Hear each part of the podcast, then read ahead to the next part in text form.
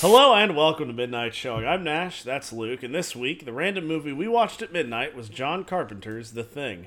Was it worth it? That's what we're here to tell you, and don't worry, we will notify you before we start spoiling. Luke? Nashy boy, you know, dude. I like dogs. I'm a dog lover. After, after this movie, I. yeah, after this movie, never fan. trusting a husky again. Anytime I'm in the same room with a husky, I'm looking at him with a bit of a weird eye. I'm not gonna lie to you, dude. I need to heat your blood up. Alright. Yo, so we got the thing this week, dude. John Carpenter's the thing. Um, in fact, this is a remake of a 1950s movie, but we'll get into that for a minute. So, uh, oh my god, will we ever? Bro, so um I knew about this movie back in high school. Um, but that was back when like I didn't really like know why I liked movies. Actually, I'd say I knew about it probably even earlier than high school, probably in like middle school. And back then, I just liked it because I was into like crazy special effects and like w- being the kid who watched the gore stuff, so I could be like, "Wow, that movie was crazy."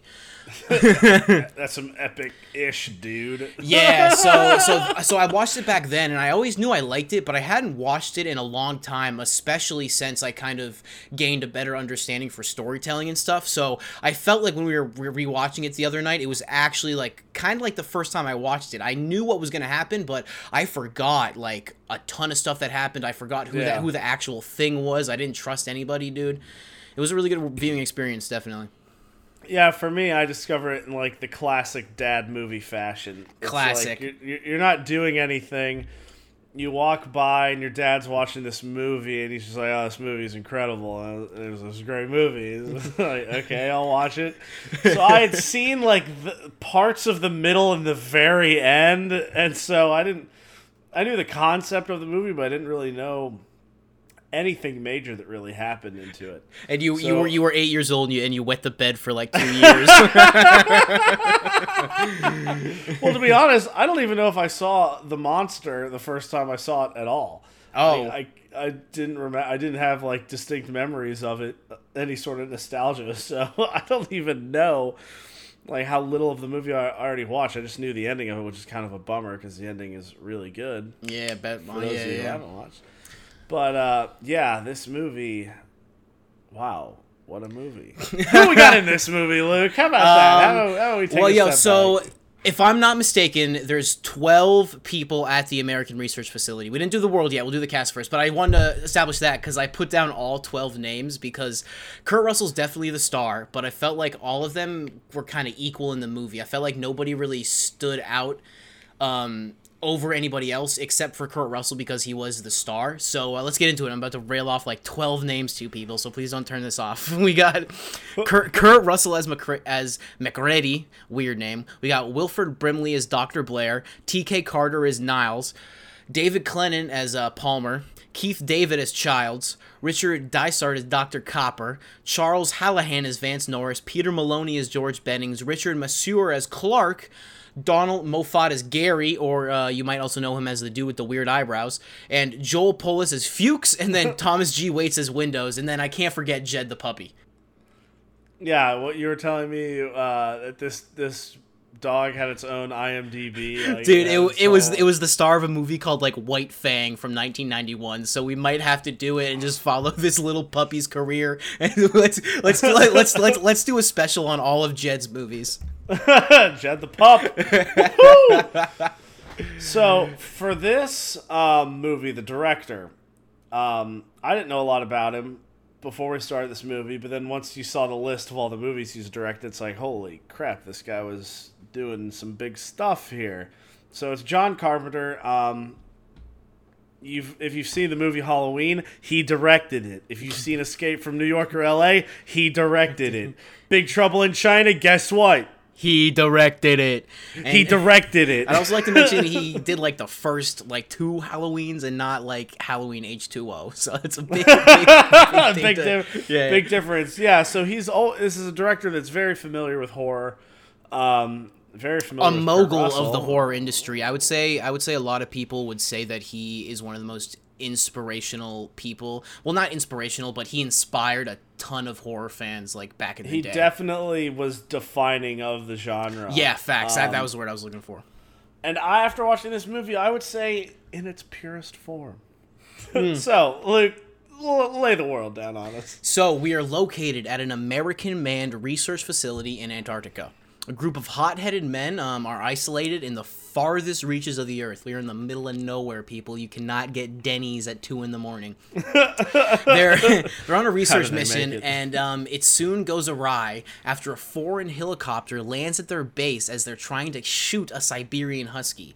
The first scene of the movie, and it's really weird and it pulls you in. And of course, things are not as they seem as the men soon realize how hopeless the situation truly is. Oh yeah, oh, that was perfect description of the setting. Luke. Thank you, Oh, thank snaps, you. Snaps to Luke. Oh.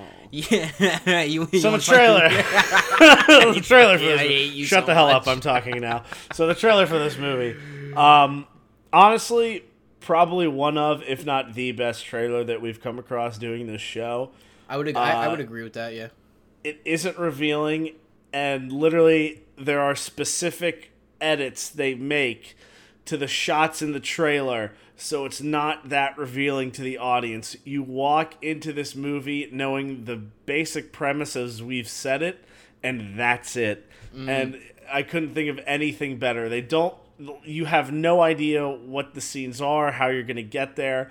It isn't just the biggest scenes in the movie. It's a mix of just everything and it's it's definitely intriguing too. It doesn't deter in its primary objective at all. Yo. it doesn't reveal anything at all either. Hundred percent. What I found really interesting about it was that um, one of the last scenes in the movie, not to spoil anything, but like the floor starts exploding as the thing is running towards Kurt Russell, and that scene like isn't really the craziest part of the movie, but because that scene shows you so little, it's like one of the staples of the trailer. So I thought it was really funny after like just Yeah. having it watched it, and I was like, oh, they just used that because people are gonna be like, what is breaking up the floor? yeah, exactly. It pulls you in and you don't see a thing, and that is just when I need to silence my phone. A great trailer, all in all. So, motifs Um, or or, or themes? themis. or or themis. Um, I'm gonna go first one. Distrust, distrust, and paranoia definitely drive Mm. all of the characters because. Uh, how are you not gonna not trust everybody when you don't even know what's going on? And then you know, kind of a, a leitmotif, if you will, about what does it mean to be human, Nash. Yeah, no, yeah. Thanks, Luke, for that casual transition there. No, exactly. I think I think that is a great example, and especially not e- not even just off of the major point of like, okay, this thing can, you know, God, I don't want to be revealing, but this thing can do certain things. So it's like defining what is a human, but it's also sort of how people react to. Like that's a big sort of definition to it because you've got all different types of people, and once we get to the spoil section, I'm gonna love to talk more. But as of right now, great motifs, great themis. It, it it really is just all the way through a good movie talking about humanity. yo, yo, definitely. Um, so I, you usually ask the thumbs up, but I'm I'm Oh, cutting do, you off, so- big boy. I'm cutting off. I you know, off. I know. Well, you don't generally like horror movies, dude. It's not your go-to genre. So, is this a thumbs up horror movie for you? I this is crazy. Thumbs up without a doubt. Thumbs I, up, dude. honestly, I this movie is beyond worth a watch. Um, absolutely incredible, and I I definitely will say it's my favorite horror movie I've ever seen. Oh, wow, dude. That is a statement right there. I like it. Sit down, Exactly. Reanimator. Well, because most horror movies, especially nowadays, you get like uh uh, it's like jump scares in Mm-hmm. a lot of them, and s- jump scares have never gotten to me. It's just been like, oh, crazy. Whoa. Boogity, I remember. boogity, boogity. Have you ever seen The Grudge? Oh, yeah, yeah, yeah. I have watched that movie and laughed through every single second of it because it's when that little boy's in the closet, he's just like, nah. I've never laughed harder in my life. It's not a bad You got, movie. you got it's a just point. You got a point. it's not a bad movie. It's just I'm a bad horror movie viewer, so you don't want me there. Okay. So now that we've given you a taste of the movie, we really don't want to spoil it for anyone that hasn't seen it. you're a little late because it was released in like 1982. So if you haven't already, like and subscribe to our channel. Pause this video so you can check this one out for yourself because you will not be displeased unless you like dogs. yeah, yo, not PETA approved. If you got a girlfriend who is a hardcore dog lover, don't. It's this is not your Friday night wine night movie. no, no, no, no, no, no, Okay. no. So let's get into it. okay, man. So, uh, first shot of the movie. First shot of the movie is, of course, a homage to what they're actually remaking. And, you know, I don't love the first shot because it's the spaceship that the alien thing comes on and it crashes on Earth. And what I don't love about this is that the thing itself th- seems to be a parasite type monster that like wouldn't really be able to create a spaceship type thing you know? Like they're not like really intellectual aliens. So maybe another alien ship got taken over by the thing and then it like took over the crew and crash landed on earth. But anyway that's that's all irrelevant. So this first shot is the spaceship flying through space and it crashes on earth and like that's really probably the cheesiest part of the entire movie and i think Yeah. it's really just in there to pay homage to what they are remaking um I really think it's funny how the scene with the most CGI in it you don't like. I think that's yo facts. I think that really yeah. speaks to sort of what has come out of this movie in other movies. No, definitely, definitely. So, um, do you want to kind of discuss the 1951 movie? Do you know too much about it? I personally haven't seen it. I haven't seen it. I don't know too much, but we looked into it and it's pretty much accepted as one of like the first alien movies. Um, it came out in 1951, so that was right around sort of the Roswell incident, as has been come to know, no, as known to Roswell, New Mexico aliens. that thing. That's one around when this movie came out. And uh, you know, are aliens real? Who knows? Was it a weather balloon? Probably not, but who knows? Different podcast, different podcast. yeah, different podcast. We'd love to have you on anyway. Um, so it is the movie nowadays. The thing, the nineteen is it eighty two or eighty six? 82, 82. 82. The 1982 version has it's revered as one of the best movies nowadays. Um, and it kind of is the quintessential movie we look for on here because upon its release, it was a box flop. It n- all the reviews trashed it.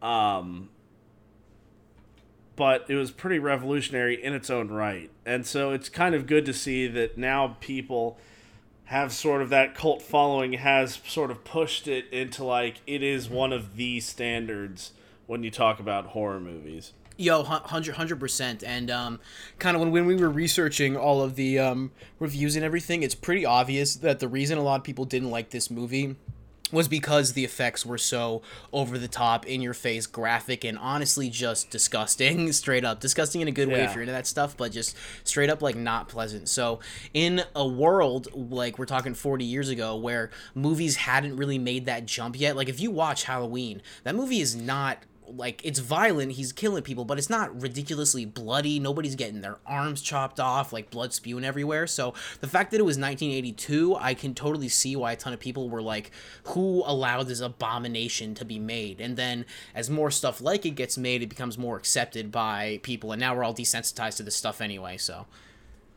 Yeah, and that's a big thing to mention, just the time period. This is sort of referred to as like the first graphic horror movie where you really saw all the blood and all the bones and all the, you know, innards of people. Mm-hmm. It didn't it didn't shy away from that, which makes sense when you're dealing with an alien that changes, you know, form. It isn't like a cute little animation where it just sort of glows and now it's different. no, you are straight up seeing the tissue and the bone and the skin all just being mangled together into something different. literally satan Yeah, and Lit- it really spawn of the it, devil it really maybe the point you made is the best way to put it where we're sort of desensitized to that type of thing now because I, you know, there aren't a lot of horror movies that don't have somebody's like organs getting pulled out or something like that. yeah But it wasn't distracting at all for all me as an audience member. Yeah. No, definitely not.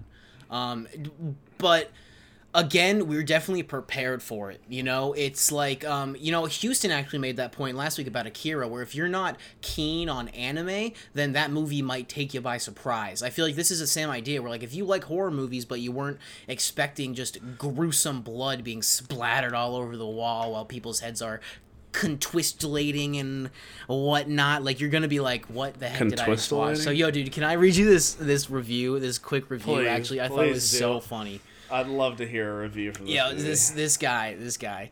John Carpenter's The Thing is a foolish, depressing, overproduced movie that mixes horror with science fiction to make something that is fun as neither one thing or the other. Weird sentence. Sometimes it looks as if it is inspired to be the quintessential moron movie of the 80s, a virtually storyless feature composed of lots of laboratory conducted of special effects, with the actors used merely as props to be hacked, slashed, disemboweled, and decapitated, finally to be eaten and then regurgitated as guess what? More laboratory concocted special effects. There may be a metaphor in all this, but I doubt it. I What- think what a that jackass. yeah, right, dude. You shouldn't be a movie reviewer if you couldn't see the uh, metaphor in it. Yeah, like that was that. That's another thing. A big thing to mention is the overall movie effects in this. Like, if you go back and watch a movie, because you know a lot of the movies, probably more than half the movies we've watched have been like older movies. They're you know before two thousands even, and it's pretty like you're pretty aware of when you see bad CGI or special effects. It just sort of like it pulls you out of the movie and you're like, "Wow, that's not real." And this being 1982 released, being the first movie to ever be so graphic and extreme in how violent it is. Not there was one moment, there was one moment where I was like, "Ah, that's fake." But the whole movie it's sort of like what this isn't this isn't pulling me away from what I'm watching. It's still interesting. It's still crazy. It was that one scene where Windows is getting bit by the thing. oh yeah, like, that scene was, It's like all right, was a little ridiculous. okay, that's a that's like a dummy. That's just clearly his legs are made of feathers. But other than that, the special effects hold up to this day in this in this movie, and I think that is probably the most astonishing fact about it. I mean, maybe you know you're different when you watch movies and it pulled you out, but No, dude, I. I, I totally agree. And the uniqueness of the alien is what really makes it such a crazy movie. So, like, let's go back to the 1951 one quickly. That's like just a person being an alien walking up and like trying to fight people just because it was way back in the day. So, like, I feel like a lot of people don't know that this movie is actually a remake because John Carpenter spinned the alien to be its like own special kind of thing. You know what I mean? yeah, How do you like? Oh, yeah. d- does does that like bother you at all? Do you think that like the thing should have been like it was in the 1951 one, or do you like that John Carpenter kind of made it his own thing? No, see, I really appreciate. Uh, honestly, this is when you ma- remake a movie. This is the way I, I appreciate and value it because a lot of remakes nowadays, it's just like they'll slap on um, a crummy Hollywood love story that we've all seen a million times that nobody ever liked. Literally, nobody ever liked it, but it's going to be in there anyway. They'll get like three A-list actors in it, and then that's the remake for it this one it's totally different ideas it's different concepts mm-hmm. And that's what makes it so entertaining and so worthwhile i have to turn off my magic robot back here Yeah, dang, dude, you got a lot of background noise today, bro. Maybe it's maybe maybe it's the thing creeping up on you. Am I even came- talking to you right he- now? Are you even you? he came back on already died but what yeah what i was saying because you see uh gosh what's that movie with Nicolas cage where it's like drive fast where he just has to steal those cars oh, I, I don't know. Next, maybe. That's not next. I swear to God, it's it's a racing movie. But anyway, the original, which a lot of a lot of people don't even know nowadays, the Need for Speed, the original was was happened in the seventies. That movie is like an hour and a half long. The first twenty minutes of it, you get people talking. The rest of the movie is straight up a car chase, and it's one of the most badass movies I've ever seen. But then you go to the Nicolas modern remake. Nicolas Cage version is just like crummy story, bad acting. Here you go. and it makes and it makes you it makes you really dissatisfied with watching that type of thing. That's why I despise remakes generally, but here is probably the most perfect case of it. They took Yeah. a concept, they redefined it, and applied it in a similar scenario. It's kind of like uh, God, I brag off on hours about this subject, but okay, you like Red Dead, right? of course. Okay, so Red Dead Redemption, Yeah. um, the first one. Well, Revolver okay. or Redemption? No, Redemption. Red Dead Redemption. Okay. That one. Owned by Rockstar, right? Mm-hmm. But you brought up the exact point that I'm trying to make. The first one was Red Dead Revolver. Totally different studio that owned it. Okay. Yeah, yeah. Red Red Dead Redemption is what you define as a spiritual successor. Where or or a remake. But it's not it's kind of like a re, it's kind of like how these two things are remakes where they have the same general concept. Mm-hmm. but things are different. Most of the things are vastly different. The same similar general concept holding it all together, but everything else is sort of different. You can't place when it happened in the timeline of either of those movies. You, you don't really know exactly, or it just you shouldn't do it because they can't coexist in the same universe. It's definitely not a sequel or a prequel. It's the same concept reapplied and reimagined.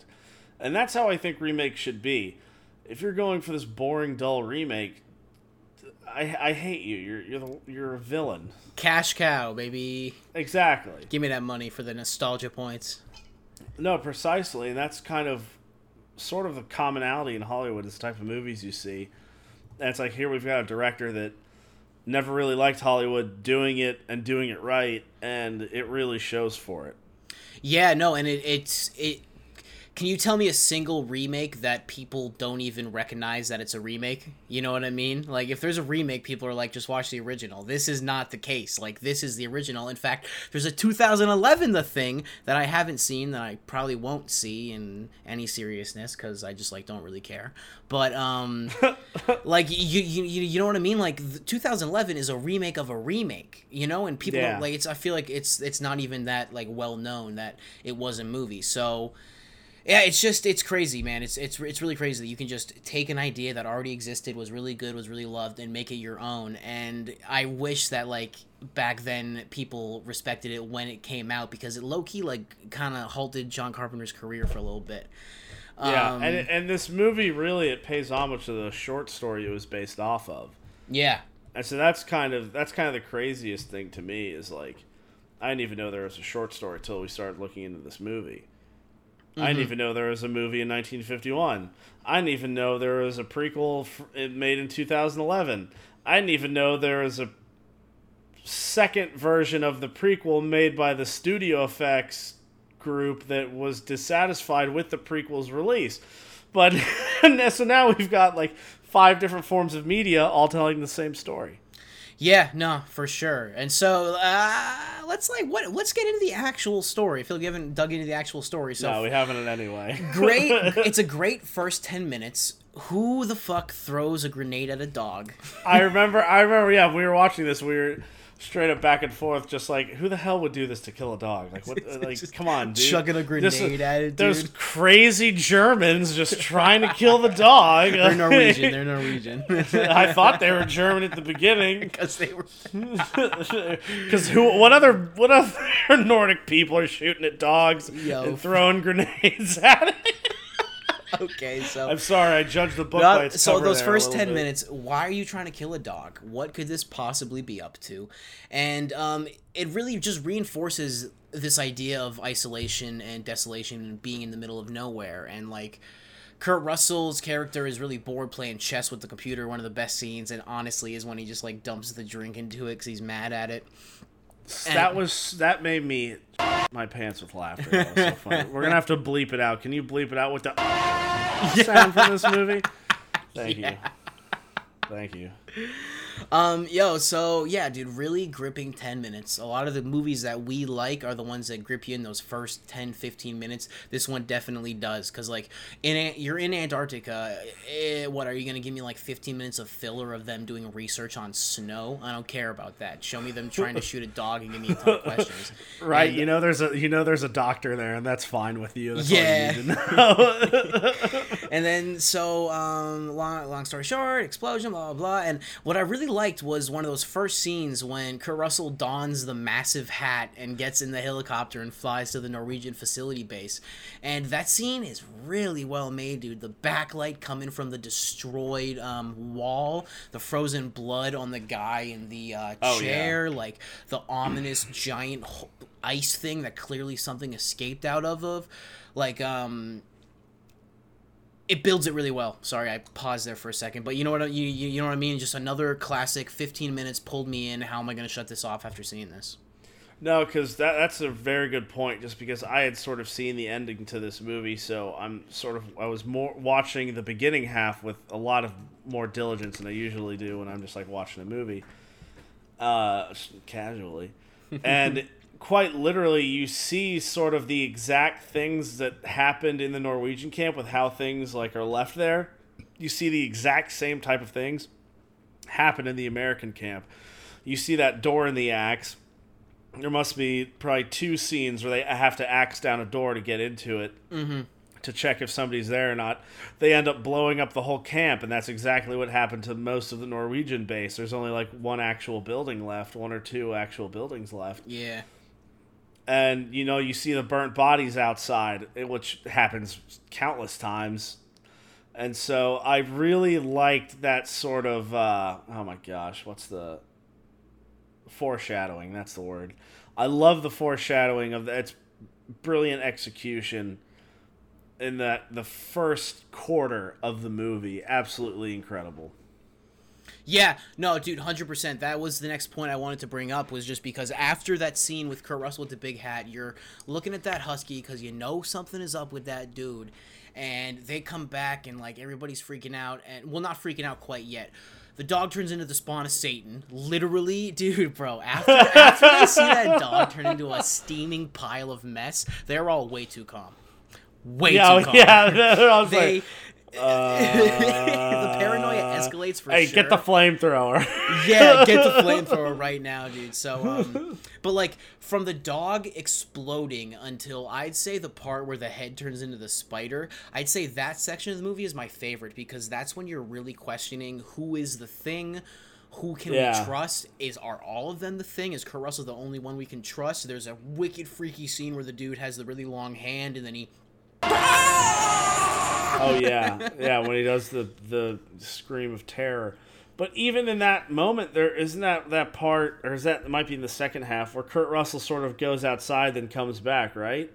I would consider that more in the second half, but yeah, I think that's before um, the part I was talking about. But that even that scene, it's just like okay, here's the main character that we're all following. Here's the superstar in the movie, and it's like now, do I even trust him? You follow Yeah. him, you know, you follow him for the rest of the movie, so you sort of know he's he's got to be like a human.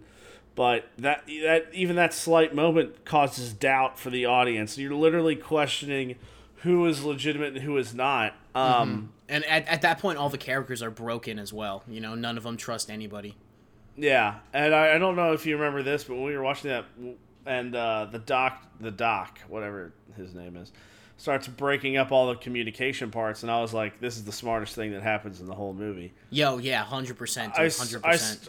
after I said that, I started to wonder, is this even the smartest thing that happens in the movie? Because I, as long as that parasite's been there, the doc could have already been infected. Yeah, He could have just been trying to isolate those people. Yeah, right. You never, you never really know. I don't think there's an absolute answer, no matter no matter how many times you rewatch it. It makes sense for us knowing at the end that like, okay, you know, you want to have as few people as possible so it can't spread, but also isolating those people would give you a guaranteed way to spread it even more.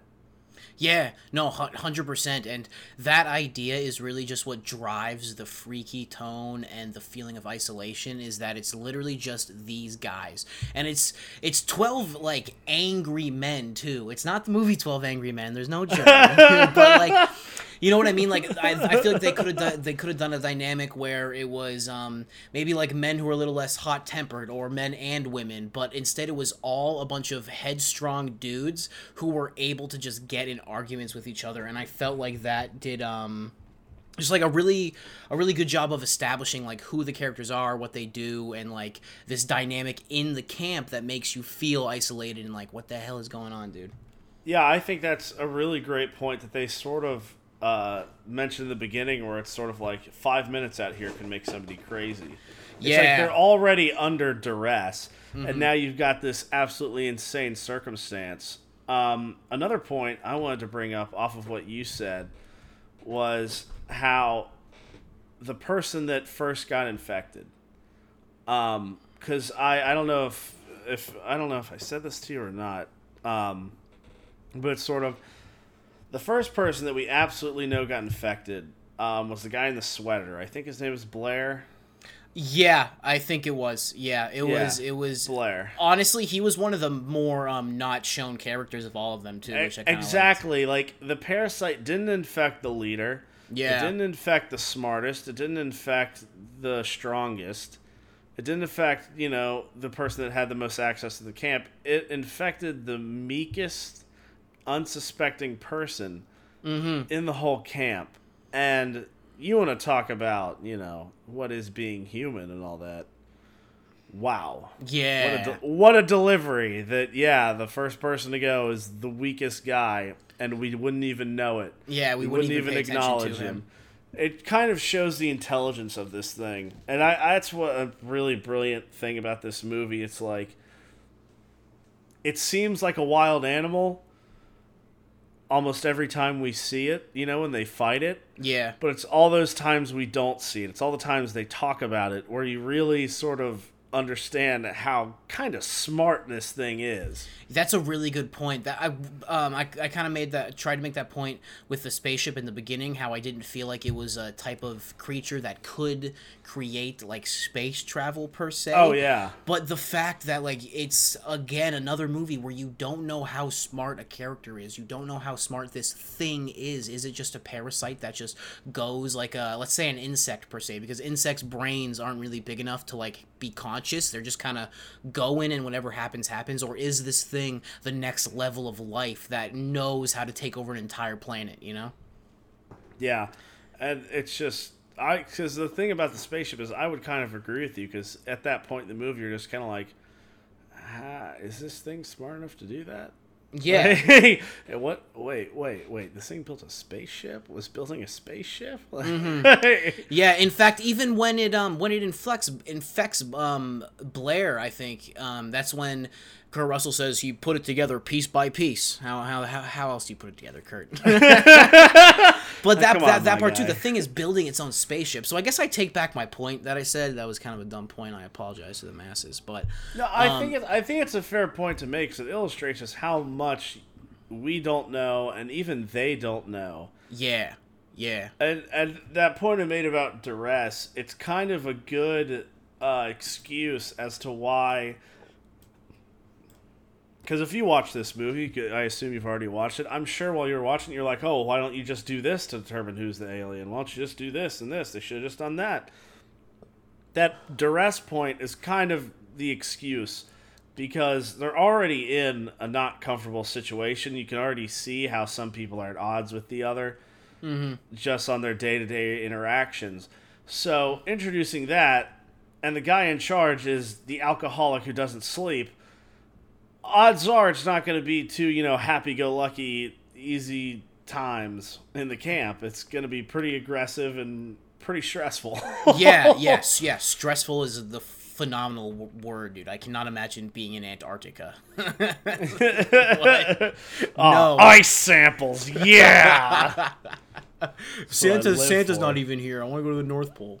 that was a bad joke. That was a bad joke. I'm sorry, but eh, dude, just a good a good horror movie a horror movie that pulls you in gives you enough questions and when it wants to, to deliver it delivers bro Yeah, it, it, this movie knows exactly what it's doing. Um, what was the director's name? john carpenter He does an incredible job. Every shot is valuable. Um, but if you're watching it for the first time, I wouldn't try to be so detailed when you watch it. Be so critical. I would just watch it like you would any movie. Um, because it really is satisfying, and there are about a million U, uh, YouTube videos that you can watch about that go into the intricate details, so you know exactly who, what, and when, and where things happened. Um, we didn't want to do that because there are already too many of them. Yeah, no, this is also a movie that's been reviewed a ton of times on the internet, so I kind of hope that we gave some new perspectives on why we like it. If you're this is a movie that you love and you've seen a ton of people talk on it. Yeah, exactly. We don't want to try to steal from anybody else, but you But, know, there are a lot of yeah. good things that people don't say about this movie, especially from just a storytelling mechanic. yeah, Um, well, yo, Bree, I know, I know, we're we're um, we usually try to wrap up by this time, but do you want to kind of talk about that storyline and how it's really subtle, but it's there? Like that quote I read earlier, the dude had the dude said a virtually storyless feature. I disagree with that. I think it's a phenomenal story. Like this is a this is a story that I aspire to write. A story in an isolated place where you don't know what's gonna happen. There's an actual scary monster going on. Like you can say, okay, this isn't the Shawshank Redemption. It's not three hours of character development, but in terms of, in terms of a story, like the way it sets itself up, shooting the dog, the way the dog explodes into Satan, and you're like, what the what the hell was that, dude? And then Yeah. right away you're like, this thing can imitate anybody. I don't trust anybody in this movie. Like, how are you gonna tell me that that is virtually not a story? You know what I mean? Like that's that's a cool story, dude. Like, get get you. All right, well, we're definitely gonna have to edit that part out. um, anyway, well, because it really does. Um, it's on a on the surface level, it definitely is like an action horror movie, but not even that far deep into the like in, in looking at it, it really is a contemplation of sort of your own humanity as an individual. Because we have people react in all different types of ways. You know, some people want to leave. We have a guy that literally we assume kills himself so the thing wouldn't get to him. Yeah, burns himself alive too, dude. The doc, the doctor, depending on how you view it, he supposedly goes crazy or is infected. Like Mm-hmm. you've got a lot of different reactions from all these different people that are already in a very aggressive situation, and that's just that's beautiful character. That's beautiful character writing. It's not character development because in this movie, the characters are already developed you get a little glimpse into how each of them are to understand who who they are going forward, and that's it. Mm-hmm. They're all. It's all just about this singular instance. What is going on between these people? It is about how they change, or maybe it is because that's what the alien does. but it really just is about watching them react to this situation. The guy that's in charge quits. yeah, The guy that's second in command can't do it, and he's the one who's infected. Isn't that bananas to Mm. Yeah, think big about? facts, big that this facts, yeah. alien could have had the whole camp in his pocket, but Mm-hmm. he didn't because he knew to hide away. I that's I'm sorry, just brilliant writing. yeah, very yeah, well written. Yeah, like you're yeah, Go to you're, you're- hell. yeah, you're, you're not gonna tell me that's not a story, dude. Like, oh god, this is why this is why we do this podcast. This is why we do it, baby. This is Yeah, why we why do it, do ladies it. and gents. Yeah. So, um, I guess let's uh, sort of run through our ranking system, or sort of our, yeah, that's our ranking system. Yeah, ranking system. So, what type of movie? I would say it's an action horror. Definitely. Um, yeah, right, because it, you know, there's a lot of explosions and there, some horror there, yeah, movies. there's there's enough action that I wouldn't classify it as strictly a horror movie. yeah. Um, would you recommend this movie to your friends? Definitely. Yeah, five out of five on Friends. Would you recommend it to your family? Uh, not my mom, but like uh, my brothers like this movie. not not the dog lovers. If anybody in your fa- if your family. family watches horror movies regularly or you know does that kind of thing, definitely suggest it. It's a, oh my god, is it a cult classic? Facts. Yeah. Definition. It of is. It is box office flop when it was released, and that's the small following of people that liked it and recognized it kept it going for long enough for bigger audiences like uh, Luke and myself to watch it again. um, is it a cinephile's must? Yeah, definitely. It's it's defining of the horror genre. I would say it's a defining movie of the horror genre. I would say too, and not just the horror genre. Like uh, you don't even have to stop there with it. It's the the practical effects Mm-hmm. are absolutely incredible. The writing is phenomenal. Even if the, even if you wanted to just make it a drama, it Mm-hmm. would still be good. You just see you would just see the thing a lot less. But definitely, it's ranking up pretty high on all of our levels of uh, rating. Yeah, no, big facts. And you know, Ben, I don't even I don't even want to know who the thing is at the end. You know, you can go on YouTube find a ton of videos people explaining who the thing is at, at the end. I don't even want to know. That's not the point of the movie. Yeah. It really isn't. It's just you're just watching these people go batshit. Yeah, Or and bat- it's bat- yeah, yeah. This is this is a really good one, dude. I couldn't agree more. So, who did the beats and stuff? Schwartz, he did all of it this week. He did the beginning, he did the end. If you like Schwartz, uh, uh good. He's cool. Shout out to Aaron on the beat. um, right? I should. I always want to be the hype guy in rap music videos. the guy with the Um, tambourine. Hell yeah! Give me that tambourine. Tambourine goes for your girlfriend. We all know that. All right. So please be sure I still have from The Office. That's not a direct quote. Don't cancel me. Please be sure to like and subscribe to our channel. Follow us on Instagram to stay in the loop for upcoming episodes and to help us determine the movies we watch and future content that we can bring to you. Be sure to check us out on ambiguouspodcastsolutions.com. And remember, your donations keep my blue light on. See you next week as we yell about the one, the only, Jeremiah Johnson. Nash, uh, we're a thousand hours from nowhere. Maybe you are in New Hampshire. The Bellows of New Hampshire. Yo, we'll, we'll see y'all next week. It's gonna be a good movie.